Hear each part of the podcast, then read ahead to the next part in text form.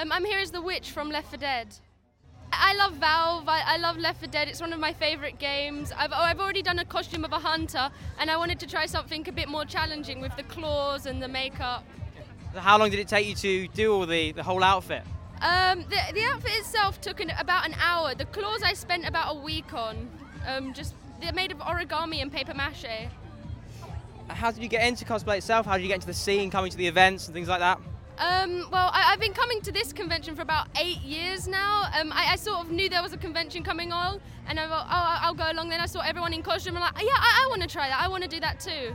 So you've been coming for eight years now. What uh, are the biggest changes you've seen over those eight years? What's changed about the event, the way it's organised, and how many people have, have been attending? Um, there's, there's been a lot more people, um, and one thing I've noticed, they've really clamped down on security. Um, like a few years ago, we had problems with a load of kids trying to come and start fights with us, but that, that, that doesn't happen anymore, which is really good. I mean, some people have been saying the increased security is a bad thing, but clearly, from what you're saying, it's, it's a good thing. It, it can get annoying, like um, if you're sitting down and my, my friend doesn't have a wristband because he didn't want to go in. We had to all get moved off the property just because he didn't have a wristband. I don't think that's very fair.